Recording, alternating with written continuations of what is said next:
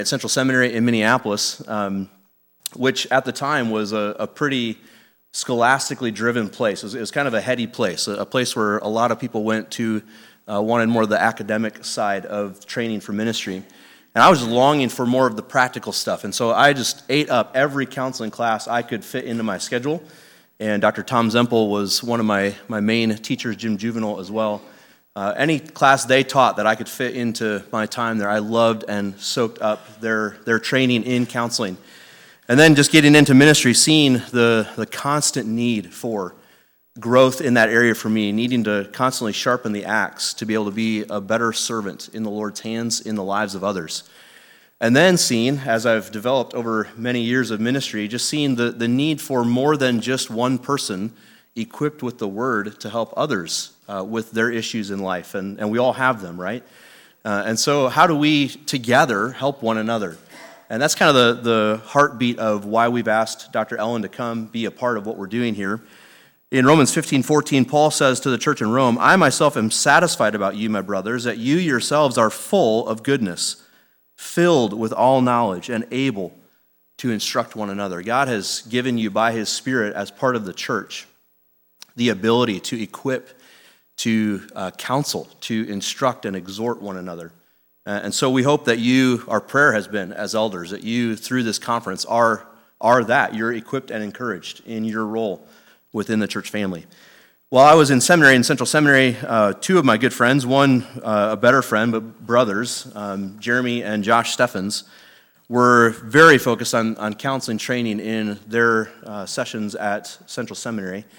And actually, Jeremy now is on staff at that church that houses the seminary, Fourth Baptist in Minneapolis, as their counseling pastor. So, as we were talking about this last year, I said, Hey, I've got a guy. I'm going to call my guy and see who he knows, who uh, would help us well in a conference setting, speak to our church family, who would be engaging and filled with application, but also just knowledgeable in the truth and can lay it plain before us. And Jeremy didn't even hesitate. He's like, Yeah, Nicolas Ellen, he's the guy. Like, you just call him, let him know I, I gave you his name, and maybe that'll get you in the door with him and you can get him to come. Uh, and so uh, Dr. Ellen was very gracious to consider coming and now is here. So we're just so thankful for that. I'll give more of a formal introduction in the morning worship service of kind of some of his degrees and background and experience. But I'll give you more of a personal introduction uh, just from yesterday. I had I talked to him on the phone several times before the conference, but and listened to several of his sessions online.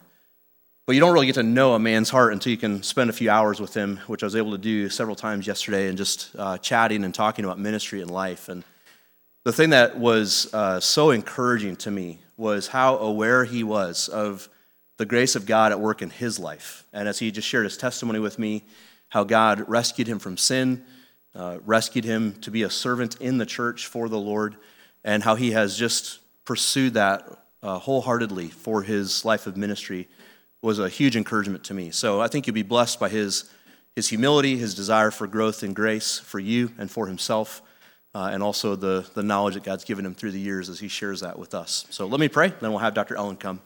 Father in heaven, thank you so much for your grace at work in each of us. We do not deserve any of your kind extensions of, of mercy and forgiveness and sanctification of our hearts.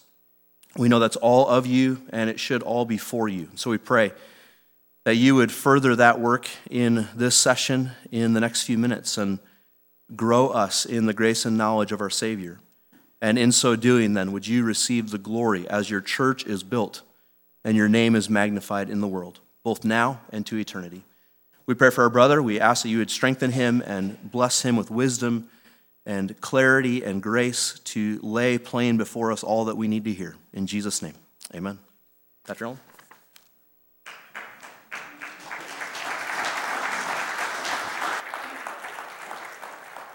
I greet you from the great nation of Texas. Good morning to you all. It is a pleasure to be here with you. I'd like to consider you my brothers from another mother, my sisters from another mister. And it's just glad to be uh, able to just fellowship with you and hopefully bring some things today and over the next few days that could be helpful to you in the concept of biblical counseling. But before we begin to look at the concept of biblical counseling together, there are some foundational things that we need to think through together. And so hopefully you got a pen or a paper I want you to write these things down for a moment because we're going to build a foundation around these realities. And what I want us to look at is the comprehensive plan of salvation, the comprehensive reality of salvation, and then from there, see how that ties into the reality of what biblical counseling is really about. So, if you got a pen and paper, write these particular things down. First of all, write these words the particulars of salvation. The particulars of salvation. If you could write that somewhere and you're going to put some things down under there. This is extra. Out of all the billion notes you have, this is even extra to those notes. the particulars of salvation, okay? What is it that you're writing down? All right, second thing I want you to write down the product of salvation. The product of salvation. What was the first thing, by the way, that we mentioned? Oh, you are listening. This is good. What was the second thing? Third thing I want you to write down is this the purpose salvation. The purpose salvation. Now, tell me the three things we're about to talk about in this moment. What's the first one? What's the second one? What's the third one? If we don't understand that, if we don't have that as our foundation, we won't understand the power and the practice of biblical counseling. Because biblical counseling is tied to understanding the particulars of salvation, the product of salvation, and the purpose. So let's, for a moment, just go back in your mind and let's think about the particulars of salvation. I'd like to put it this way We know that we have been delivered, and we can prove this from the penalty of sin. Can we not prove that in the scripture? Right? We know in particular we have been delivered from what we call the power of sin. We see that in Romans chapter 6. Is that correct? And thirdly, we know that one day we'll be delivered from the presence of sin. So, right now, because you and I have put our faith in the person and work of Jesus Christ, we have been delivered from the penalty of sin, the power of sin, and soon the presence of sin. Those are the particulars of our salvation. But the beauty of that is God didn't just save us from something, He saved us to Himself. There was a reconciliation that happened the moment we put our faith in the person and work of Jesus Christ. The moment we repented and trusted in Him, something happened. Not only was there deliverance from the penalty, the power, and soon presence of sin, here's where we get into the product. Were we not changed from sinner to saint? Could we not show that in the scripture? So we're no longer sinners in position, we're now saints by position. And we can prove that through the scripture. But not only did he save us and change our position, our condition has changed. We're no longer dead, we're now been made alive. We are new creatures in Christ. So if we were to break that down in a practical way, you and I have been delivered from the penalty of sin, the power of sin, and soon the presence of sin we have been changed from sinner to saint in our position and made alive in our condition from being dead to being made alive. 2 Corinthians chapter 5 says we are a new creature in Christ. But why? Why would God go through all of that to save us from the penalty, power, presence of sin, change our position and condition? So that we can sit and wait for heaven? So that we can continue in sin that grace may increase so that we can make excuses instead of confession, so that we can live a life in the culture? Of course not. There are three essential purposes for our salvation, which then moves into the reality of our sanctification. And these purposes I want you to think about. Number one, God saved us that we may know him. John chapter 17, verse 3. And I want you to think about these words for a moment. John 17, 3, he says, This is eternal life that you may know the Father and the Son whom he had sent. And the Greek word for know there is not just an intellectual understanding, it's the reality of his presence. If I could put it to you this way some of you have memorized the 23rd Psalm, but some of you know the shepherd of the 23rd Psalm. There's a difference between knowing about him and having an intimate connection with him. And John 17, 3, God saved us so that there would be an intimate connection, not just an understanding of Him, but a true embracing of Him. Psalm 16, 11 says, In thy presence is fullness of joy, and thy right hand of pleasures forever. There's an intimacy face, if you will, when we get to know him. But secondly, God saved us that we would become like him. That's important. When you look at 2 Corinthians chapter 3, verse 18, it says, From glory to glory, we are being transformed into the image of Christ. Now, hear me well. Salvation is comprehensive. The particulars we see penalty, power, presence. The product we see, the reality that our position and condition has changed, but for the purpose of knowing Him, becoming like Him. And number three, being useful to God. Being useful to God. Ephesians chapter 2, verse 10 says that we are His workmanship, created in Christ Jesus for what? Good works that he prepared beforehand that we may walk therein. Now, this is the comprehensive reality of our salvation sanctification. It's important we get that because if we don't have that as our foundation, we cannot understand the role of biblical counseling and how every Christian is a counselor. So let me go back for a moment. We talked about again at the beginning the particulars, the product, and the purpose. And let me just repeat it. Does everybody have it so far? Making sense? So, in those particulars, we have been delivered from the penalty, the power, and soon presence of sin. What did that produce? God changed us from sinner to saint. You are no longer a sinner that sins, you are a saint that sins. Your position has changed. Your condition has changed. You're no longer dead, you've been made alive in Christ Jesus. For what purpose?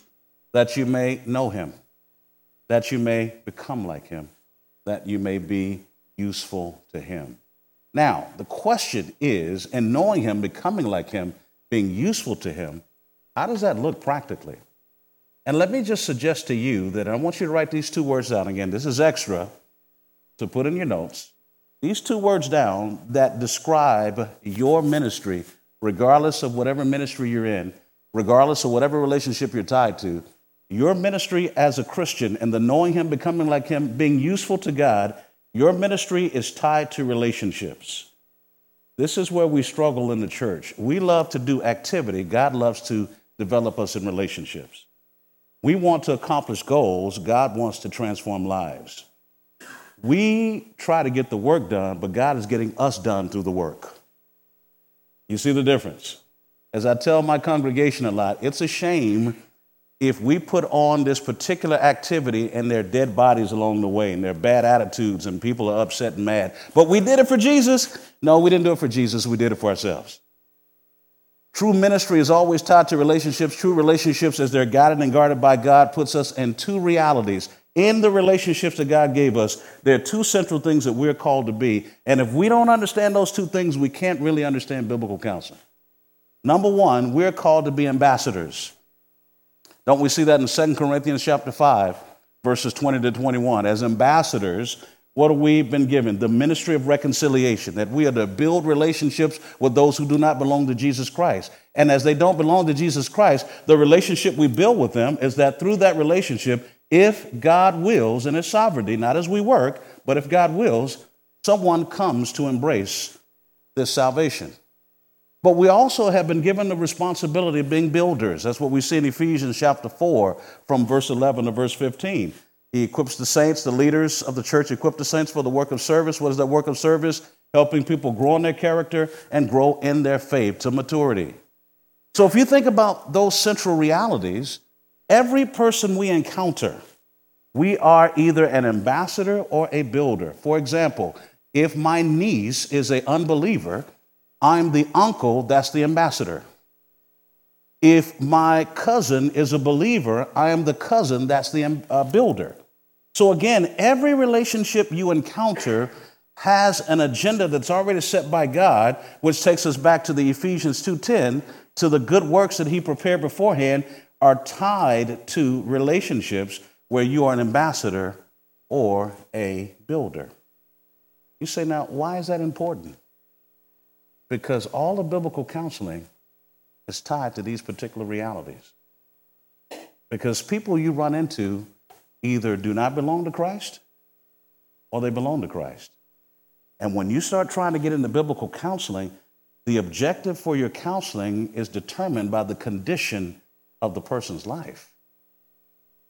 I don't need to necessarily try to help an unbeliever work through all the issues of life because they have one key issue that keeps them from everything else. And that is their sin condition keeps them from anything that they can do to make changes in their lives. Someone who belongs to Jesus Christ, we don't need to reiterate the gospel. We need to show them how to walk out that gospel. And there's some things that need to change in their lives. So my objectives are different according to the agenda and where the person is. But I've got to understand this comprehensive reality that God has put before us. So if we take it back for just a moment, principles that we've just looked at, the particulars of our salvation, the reason, and our roles as ambassadors and builders, and what that looks like in relationships, then we can build from that into this picture of being a counselor. Now, I've said a whole lot in a little bit of time. I like to give what I call little commercial breaks. So I want to give you about two minutes. Turn to the person next to you. See how fast you can repeat everything I've just said to the person next to you. You got two minutes. Let's see how much you remember. Two minutes. We'll come back and we'll build on what we just said.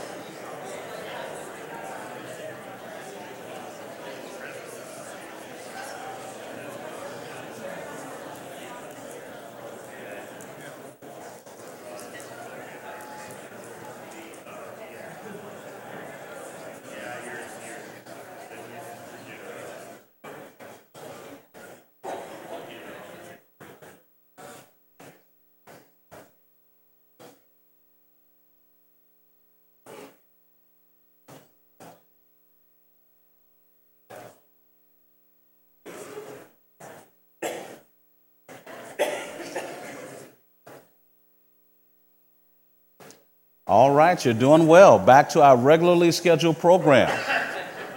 How much of it did you get out? A little bit, a lot? I hope you were able to work it through. I just wanted to start there because that's the foundation for the rest of our day. Because everything we talk about as it relates to biblical counseling comes back to that reality. And then when people say, oh, I can't do counseling, I say, oh, yes, you can. Because it is part of the agenda that God has set for us as saints as we understand the comprehensive plan of salvation tied to sanctification. Now, with that in mind, you have your notes in front of you. From here, I want to try to prove the point in this first session why every Christian is and should be a counselor. Based upon what we've just put down, I want to try to now present to you why with those passages and those precepts or premises that we've just put together. So, with that in mind, what is God doing in the world right now? Letter A is very simple God is saving souls from the power, the penalty, and soon presence of sin. That's, that's what God is doing right now. Now, stupid question. I just said it, but I'm going to ask it as a dumb question, but there's a reason why. So, who's saving souls again? Okay, anybody ever heard of a junior Holy Spirit? Does that exist? There's no such thing, right? The Trinity would not be the Trinity if there was a junior Holy Spirit, correct? So we need to stop trying to play God in the lives of people. You don't save anybody. It's not your role to save people. And the moment you believe that because you said it the right way, you did it the right way, you had the appropriate argument, all the things that we do, we keep trying to be the Holy Spirit in the lives of people instead of being instruments by God in the lives of people. I don't save souls, God saves souls. Now, am I a vessel? We'll talk about that in a moment, but the answer is yes. But God is saving souls from the penalty and power and presence of sin. If you're saving souls, then you have something to be prideful about and you have something to have pity over because it was up to you. But if God is saving souls, you have something to be excited about when it happens and something to keep praying about when it's not, to the glory of God. So God is saving souls. But secondly, we see this God is maturing saints into the image of Jesus Christ. Even in Ephesians 2 uh, 8, it says that by grace we've been saved through faith, and that not of yourself is a gift of God, not by works, lest any man should what? Boast. So, in God maturing saints, we know that, and he says in Romans 8 29 to 30, he talks about all things work together for good, but then he goes into it is God who called, God who justified, God who's glorified, the whole nine yards, which means that God is responsible for the maturing of saints. The moment you believe you're responsible, the moment you get outside of yourself and you ask the question that I get all around the world. You want to know what that question is? How do I get him or her to do? Give me a formula. Here's what people are really asking. Give me a formula that can manipulate people to do what I think they ought to be done to the glory of God. And it's really not to the glory of God. They think it is. You know, give me that thing that's going to fix my husband, it's going to fix my wife, it's going to fix my children. There's got to be a formula, some way I can do it or say it or skip, hop, jump that's going to make them do. And I say, you know what? Good news and bad news. Which one you want first? They said the bad news. You have no power to do any of that. There's no formula. But the good news is, as God wills, those things may happen according to his glory. But it's not a guarantee. One of the secret things I try to tell people where you're disappointed in your marriage, where you're disappointed in your family, where you're disappointed in life, it's an opportunity to reevaluate your expectations to see where they line up with what God promised. Sometimes what we are looking for and what God promised aren't matching. And so those times of disappointments are times for reevaluation because God will not disappoint you. You say, but I thought, yeah, now you get to rearrange. This is what God promised. What you thought and what God promised aren't matching. So if you keep holding God hostage to your expectations, you stay miserable. But if you embrace the God of reality instead of God of your imagination, you start to have peace.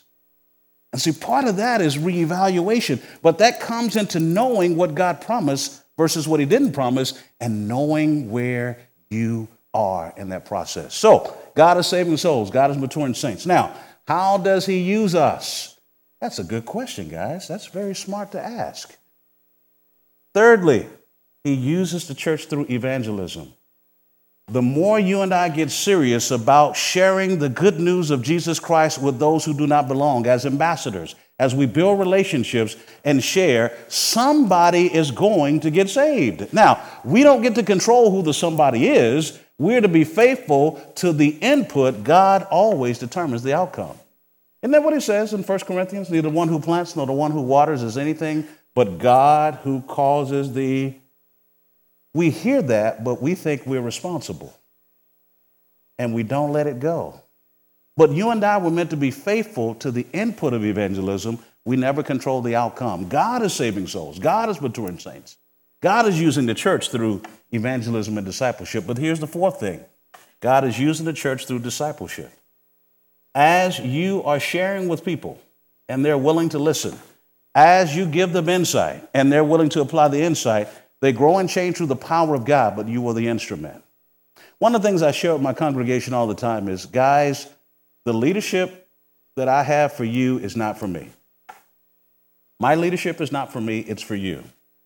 And I should share that with my daughters. They're adults now, they're 36, I want to get it right, and 34.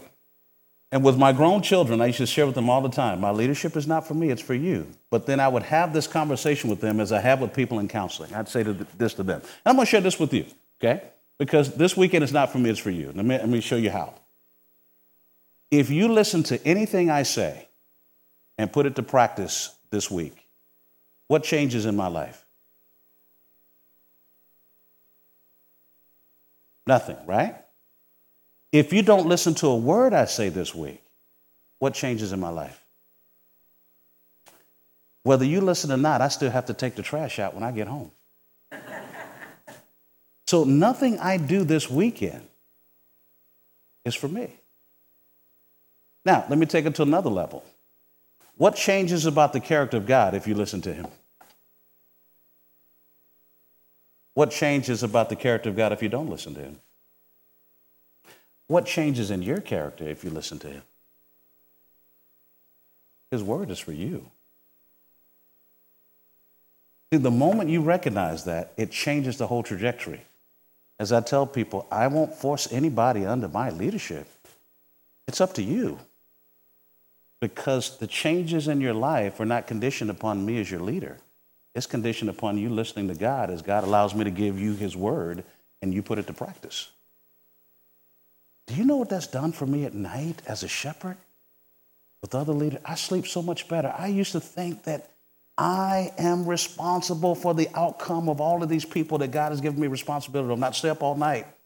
I'm responsible for looking after them, feeding them, watching them, warning them.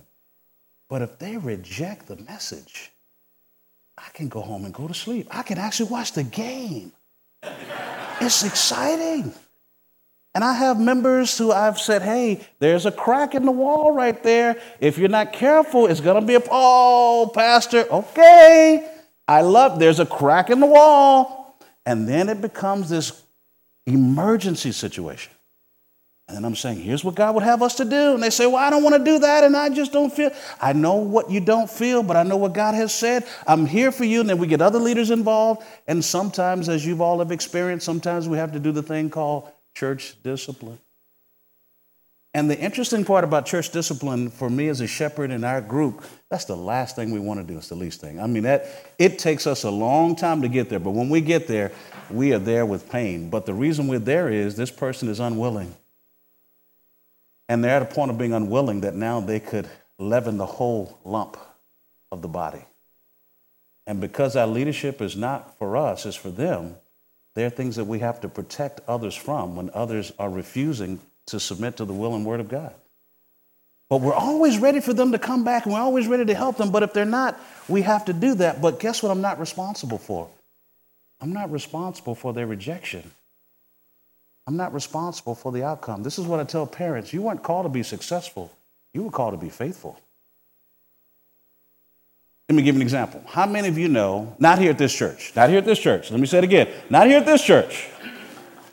How many of you know some wonderful parents with some bad kids? Anybody? One, but the kids are just awful, you know? But how many of you know some awful parents with some beautiful kids? Well, see, if the formula was there, then all good parenting would produce all good children. All bad parenting would produce, you see, it's not reality. The outcome of a person's life is never based in your hands. See, when we understand that God is saving souls, God is maturing saints, God is using us through evangelism and discipleship, but the outcome is in the hand of God, in the heart of the individual, we are free to love people.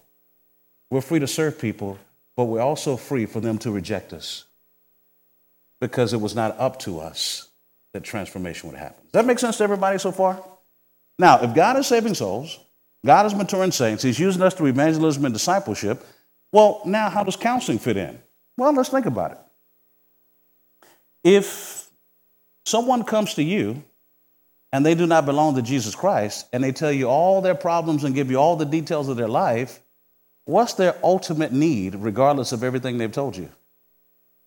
Isn't that interesting? So then your counseling is going to move more towards evangelism, you think? Yes. Well, if the person is a believer and they come to you and they spill all their issues and problems, then because they are a believer, what is your counsel going to move more towards? Discipleship, you think? Does that not fit the Matthew 28? It says, Go and, you know, we quote it all the time make disciples, teaching them to observe all that I commanded you, and lo, with your, You know, the stuff that we quote a lot.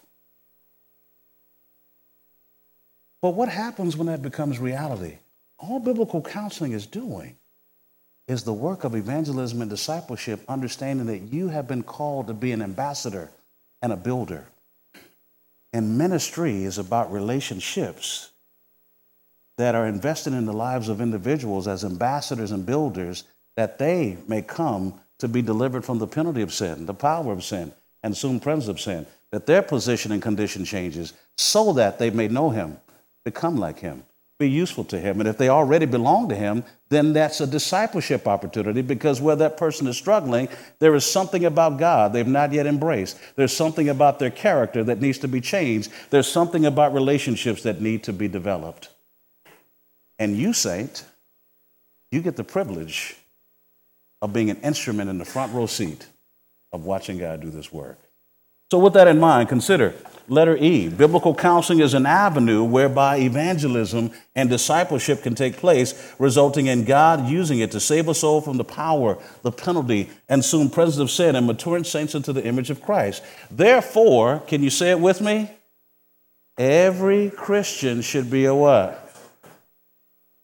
You know what I tell folk in my church? Stop making excuses and make confessions and come over here and get trained. How many of you met a yeah but Christian? You ever know what a yeah but Christian is?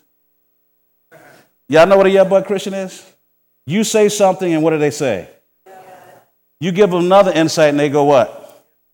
And they've got yeah but for everything you say. And I tell them stop making excuses, start making confessions. Get on over here, let's get to work. God has given us everything we need, my brothers and sisters, to accomplish the agenda He has set. Biblical counseling is just another avenue to get to that reality.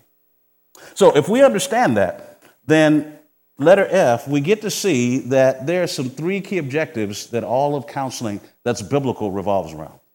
And by the way, that still addresses borderline personality, bipolar, schizophrenia, all the things that people are excited about in the mental disorder world. Biblical counseling has the ability to address those issues. What you will discover is the more you have a biblical anthropology, you understand that when people in the mental disorder world are defining and describing the problems of man, they're using labels and ideas that are inconsistent with a biblical anthropology but even in their descriptions, we can still address it because the problems these people have aren't a physiological, it's immaterial. And when it's an immaterial problem, there is a God who is a specialty in dealing with the issues of the heart. And the more you understand that, we still have the power to deal with that through God's word. Now, that's a whole nother seminar, a whole nother time, but I want you to understand that God's word is sufficient even with mental disorders, as we will be ambassadors and builders at that level. So, given this, three key objectives that we can understand about all of this together. Number one is biblical counseling's one objective is to lead people to salvation. Individuals come in off the street or anywhere, we're ambassadors. We listen to their problems. We love on them through their problems. We help them to see the ultimate issue behind all their problems. They're telling us the fruit issues, we're giving them the root solution their need for salvation, to change their position and condition through putting their faith in the person and work of Christ. But secondly, biblical counseling is about leading Christians and putting off particular sinful habits that keep them from walking in love towards God and others. Here's a dumb question. I just thought I'd ask it anyway. What are the two greatest commandments that God has given us? So, what do you think are the two greatest problems of our existence? A lack of love for, a lack of love for, that's not complicated, is it? But we like to make it complicated. So when you start to look at the reality of these things, you start to go, okay, I see the agenda, I see where we're headed. Consider this not only are we to lead people into salvation, put off, but thirdly, our objective in biblical counseling is to lead people putting on loving attitudes and actions towards God and others, leading them to become like Christ in all things. Not complicated, is it? I've said a lot in a little bit of time. Two minute commercial break. Turn to the person next to you. If the other person get a chance to talk, let them now try to babble as much as this as they can to you. See how much of this you can repeat back to each other. What have you seen? What have you learned so far? Take two minutes. We'll come back. We're going to turn to Ephesians 4:15 in a moment.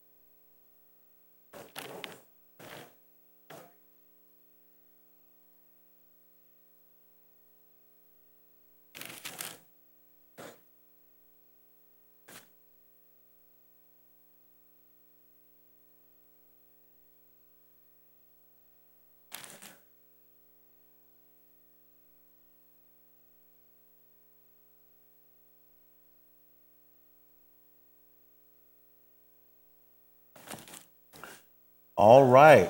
Would you turn in your Bibles to Ephesians chapter 4? I want us to just take a quick moment because I have, uh, what, seven minutes? I'm trying to be close to time, respect time. You know, preachers, we can ramble for hours. You guys know that, right? Don't say anything. Don't respond to that. No. About seven minutes. I got 20? 20 minutes. you just added extra to this. This is beautiful. All right. Um, take a look at Ephesians chapter 4 for a moment. Um, now, I like to label this particular passage what, what I call the three C's of ministry, which will help us to understand something about what biblical counseling gets into. So let me give you the three C's first, and then we're going to walk through this passage for a moment to kind of put it together. The first C is character. Character. The second C is connecting connecting. The third C is calling. Calling. All right, can you tell me what those three things are again? What's the first one?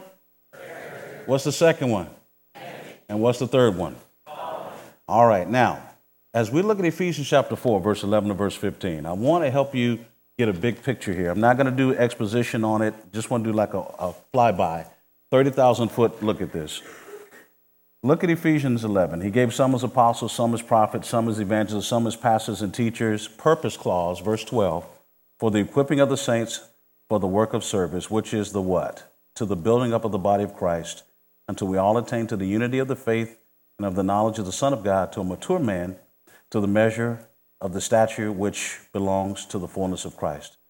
How do we know we got there? As a result, here is the check engine light to show us as a result, we're no longer to be children tossed here and there by waves, carried around by every wind of doctrine, carried around by every wind of doctrine, by the trickery of men, by craftiness and deceitful scheming.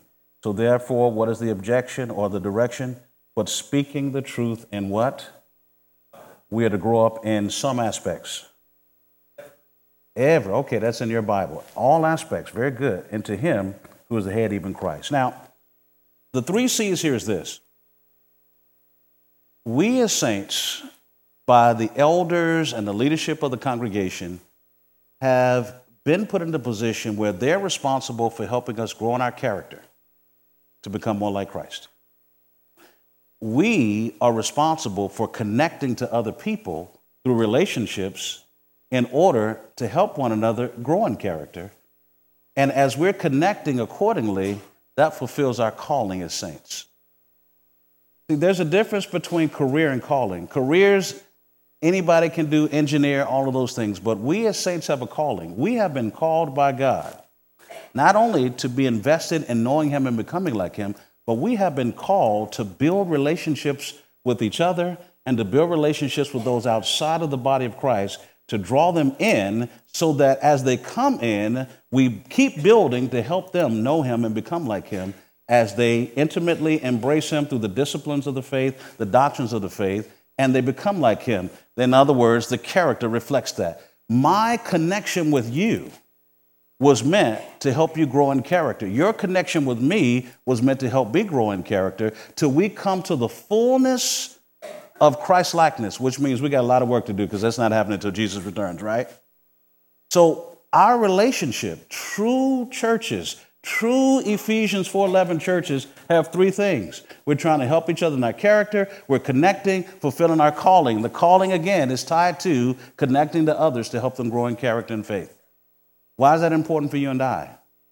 Because true biblical relationships are all about these things. As I share with the leadership in our congregation and I share that congregation, we've got one responsibility as your coaches. We got to love you to help you develop in character to help you learn to connect with people so that you help them grow in character so that again the calling is fulfilled. That's the three c's of ephesians 4 that, that's the agenda. That's how we simplify the reality. So my whole life is being built as a shepherd and as one that teaches counseling to say that biblical counseling is coming to that reality it's trying to guide people there how many of you know that you have a character deficiency as my grandmother would say come on tell the truth and shame the devil baby all right so there are no perfect people walking in this room, right? How many of you know the closer you get to anybody, the clearer you get to see and experience their depravity? All the married people right now. we know this. This is a reality. The closer I get to anybody, the clearer I get to see and experience their depravity, which means that we have been called to connect to each other to help build and grow through that. Not just go through trials, but grow through them and helping each other with our character development. Because that's the calling of Christianity to know Him, to become like Him. And how are we useful to Him? As ambassadors to the world with evangelism, as builders of fellow saints because we all have issues. And because we all have issues, we all need each other. And through the work of the leadership in the local congregation, giving us the doctrines and the disciplines and the duties of the faith, showing us how that works, modeling and investing in our lives, we invest in each other's lives to reflect more of the nature of Jesus Christ. You say, what does that have to do with biblical counseling? Everything. Everything. Because if I'm not leading you to Christ, then my job is to help you grow in Christ as you're dealing with your suffering issues and the things that are happening in your world, to come alongside of you, to be like Job's friends before they started talking. right? And then to move into whatever the issues are to help you see how is God using this to guide you into deeper faith into his character? How is God using this to expose areas of your life that need to change? How is God using this to help you develop more in your relationship skills of being effective in investing and connecting to other people? Why is that important? Because when the scripture says to grow in all aspects into Him, there are some particular aspects that I want us to look at because as we are ambassadors, and builders. And now I want to just emphasize more the building aspect of this. As we invest in each other's lives, biblical counseling kind of gets into the specifics. It kind of helps people in some areas because as things have come to be seen, if you will, these are the areas that we have to help people develop in. So, am I making sense to you so far? So we ended with growing up in all aspects. In other words, all aspects. Let's get specific into what are those things. Look with me at letter G. There are some basic categories of life whereby biblical counselors are to lead counselees through the process of putting off particular sinful habits and putting on God honoring righteous habits. Let me give you these categories, and I want to kind of spend some time unpacking them. This will be the last thing we'll do in this session together. But there are some particulars that if you study this well, and I want you to go back and do some research, be good Bereans. And I want you to do some research as we walk through this together. Biblical counselors are to help counselees look closely at and work hard on having thought, attitudes, motives, intentions, and desires that are pleasing to God as God's word commands. But secondly, biblical counselors are to help counselees look closely at and work hard on communicating in ways that are honest and edifying to others as God's word commands. But third, biblical counselors are to help counselees look closely at and work hard on walking in behavior that is consistent with Christ's character as God's word commands. Fourthly, biblical counselors are to help counselees to look closely at, work hard on relating to others in ways that demonstrate the love of God as God's word commands. And then number five, biblical counselors are to help counselees look closely at and work hard on serving others in ways that will bear their burdens and meet their needs as God's word commands. Now, this is important for us. And what I'm trying to identify and help you see here what we do in training, I guide people and I say, this is the C1 to C5, and C just stands for categories, right? And what I want you to think about is I want to explore this with you. From C1 to C5, if you were to study the Old Testament and study the New Testament, you will discover that every time God was calling for change in the lives of his people, it always went back to these five categories. You can look from Genesis all the way to Revelation. And when there was a call for change, it was always in these five categories. So that's important for you and I because here's what we know your problems exist in five categories. Whenever you come talk to me about any issue you have, I can deduce it to fitting in one of these five categories. And why is that important, you say? Well, if you tell me you're having problems with people in your life, well, that's a relationship issue. You're telling me you're having some problems with managing your funds or things of that nature. Well, those are behavioral issues. If you start to tell me about things that are going on, how you shouldn't have said and you thought you should have said, well, those are communication issues. You start telling me about what you feel and what you think and why you can't. Well, those are thoughts, motives, agendas, and desires.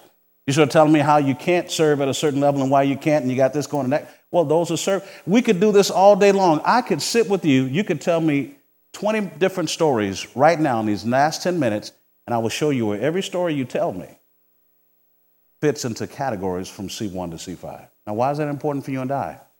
Because we can rest and not be overwhelmed when people bring problems to us. Why? Because we know the problems are going to be in one of these five areas. There's never a time there'll be a conversation where something says something to you, it doesn't fit in one of these five categories. Let me see if you, I can test you on this. I come to you and I say, my wife, before I even go any further, what category does that fit? My wife. What am I about to go into? Okay? I'll come to you and say, I, I need to eat better. I've got weight issues and I know that I'm not doing. Where, where, does that fit already? You know, sometimes I just say it like I mean it and I'm sorry. I just say what comes and I just say it. Okay. Sometimes I feel, and why can't I have? Where does that fit?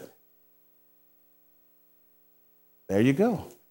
We can do this all day long, can't we? And the more you learn this, this is what I call for those who are old enough to remember. How many of you remember the old Karate Kid, not the newer version? Let me see the hands of those that know what I'm talking about. The old Karate Kid with the wax on, wax off. Remember that? I have to tell my children and grandchildren, Google that. You have no idea what I'm talking about, right? wax on, wax off, all right? So you remember when Mr. Miyagi was teaching them how to do that, and then all of a sudden he showed them how to put into practice. This is what I do with my people in training and counseling wax on, wax off. I said, I need you to take the next 14 days. I don't want you to try to talk to anybody. I just want you to listen. And as you listen, I want you to categorize what people are articulating to you. Just, I don't want you to try to fix anything. I don't want you to say anything. Just take 14 days, and when anyone has any conversation with you, put all the things that they tell you in the categories. Well, I was talking to my friend Johnny, and Johnny was talking about this. That was category one. He was talking about this. That's category two. He was talking about this. That's category three. And I just have them do that over and over and over again. Guess what happens over time? As people are talking to them, what are they now doing mentally? Putting it in categories. Now, why is that important for you and I? because there's nothing that you're going to hear that won't fit in one of these five categories. And if we're really wanting to help people, it's important that we understand what we're trying to help them with and where they are. And we'll talk about that when we get to the sermon. But here's the picture of that. That's just one aspect of this. Let me take another aspect of it. Now, you notice I said one, two, three, four, and five, right? You can put everything in those five categories. Here's what I love that's even better about this Categories two to category five, those are the fruit issues. Category one is the root of everything. Let that sink in for a moment. Category one, that's the root. Two through five are the fruit. If you're having problems in two, three, four, and five, the ultimate comes back to category one. Why? Because the Bible says, guard your heart, from from it flow the issues of life. Tells us in the New Testament, in the abundance of the heart, the mouth speaks. What defiles a man is not what is comes out of his body, but what defiles a man is what comes out of his what? Heart. Your heart consists of your mind, your will, the affections. You tell me a person with bad behavior, I tell you a person that has an agenda, that has a belief system, that has desires that are inconsistent with the will of God. You tell me what a person is doing, I can help you see what they're thinking and what their agenda is. Someone says, Well, you can't read a person's heart. You don't have to. Their heart is always on display. Every time you make a decision, you're either walking in selfish ambition or love. And every decision you make exposes the condition and the agenda of your heart. I tell people, I'm not that smart. The Bible is just that clear. And the more we recognize this, I'm listening to people, and before they come to me as a shepherd, it's going to be one of five categories, and I already know the root. So it's either going to be my husband, my friend, my father, uh, you name it. And, and by the way, we'll talk about this a little bit later. We all have six excuses for the reason why we do anything. It's people, past, parents. We'll talk about that. We're always blaming something outside of ourselves for the choices that come from within us. And the culture co-signs it, and we've been making many excuses where we need to make many confessions. Because no one can make me do anything. I choose to do things out of where my heart is. In the abundance of the heart, the mouth speaks. I make decisions according to the agenda. You say, well, I don't see that in the Bible. Sure, you do. It's that verse you quote all the time. You know that Galatians 6 7 verse. You know the one be not deceived. God is not whatever man that he shall. If he sows to the flesh, he shall from the flesh reap. If he sows to the spirit, he shall from the spirit reap. It didn't say, be not deceived, whatever happened to you from your past, your parents, the pressures and pains and problems of life. That's why you are the way you are. Didn't say that, did it? For another story, to be continued, but we'll come back to that. But I want you to see this because if we understand what I'm just saying, there's not a situation that won't come back to these five categories. Why is that important again? Because the more you meditate on those five categories, research the scriptures, look at the Old and New Testament, your change is always in those areas. Now, let me tell you what that does for you practically. I tell people, at my, I, I know you guys don't do this. This is my church, okay? You all don't do this. I tell them at my church, as a pastor, my job is secure because you listen and forget everything I say all the time. I work hard, 20 hours or so preparing a message. I give it to you. If I were to ask you, I wouldn't do that to you guys. And I said, I'm not going to do it to y'all, but if I were to ask you what I preached last week, the week before, the week before, you forget. You have been trained to listen to forget. But what would actually happen if you listened to one of my sermons and said, you know what, Lord, based upon what was said, are there any thoughts and attitudes and motives? Are there any communication? Lord, what is it that you would have me to work on as it relates to this sermon? Imagine what would happen in small groups if you took those five areas, listened to the sermon, and said, okay, guys, it's time for us to have some real conversation around here. Based upon what has been preached or taught or read, what particular areas of life is God unfolding that we need to work on, and how will we keep each other accountable? Do you know that people want me to preach less because they'd be working more? There's no way they could put to practice all the things I talk about all year. I tell them my job is secure. But then I challenge them, put me out of a job. I hope they don't, but put me out of a job. What would it be like to come up and be a Thessalonians church where Paul says, you know what? I don't need to tell y'all anything else. Just keep doing what you're doing. I'd love to get up on a Sunday morning and say, guys, listen, you're working it out so well. Just keep doing what you're doing. And now the praise team will come up for the rest of the time. But what does that mean? You've got to train yourself to listen, to live. To listen, not just to learn, but to live. And these five categories is where we're living. It is where God is calling us day in and day out to change. And that's not generic, that's very specific. When the Bible tells us to put off and put on, it's very particular. These are the areas we're called to put off and put on. When you are convicted, when God is arresting your heart, it's in these areas. And whatever area it is, is always tied back to the first area. Somewhere your thinking and your agendas and motives are tied to these things that you can't seem to fix. Why is that important for you and I? Biblical counseling gets to the nitty gritty of this type of stuff. Now, I'm going to stop there for now. Two minute commercial break. I want you to ask a very simple question. My wife asked me this question because, it, I'm going to give you a little context about this. When we first got married, I just graduated out of Dallas Seminary, and they say this about Dallas Seminary graduates. You can tell a Dallas Seminary graduate, but you can't tell him much right? And I was that guy. I knew everything about everything. Praise God, I actually learned I don't know anything. But back then I knew everything. So it was one of my first sermons, and I was putting it together. And mind you, my wife had been a paralegal for 17 years. So she knows how to read things. Then became a Christian. I can't win an argument, but that's another story for another day. But she's reading the sermon, and she says, Okay. And she gives me these two words that changed my ministry for over 26 years now. We've been married. She said, So what? I said, What do you mean, so what? I've just laid out the. She says, Listen, you've articulated the passage. You've said what this passage says. You've helped me to understand the context, but you didn't tell me what to do with it. What do you want me to do with this information? You know what I do now before I start preaching anything and as I'm doing all my preparation? I ask those two questions. So what? What am I support? What do I want the church to do with this? Ladies and gentlemen, this is our so what. Every time you hear something between one and five, there's something that God is trying to guide you to consider in your thoughts, motives, desires, agendas, intentions, the way you're communicating, the way you're carrying your life, the way you're relating, or the way you're serving. God is always up to something in your life. The question is, are you listening?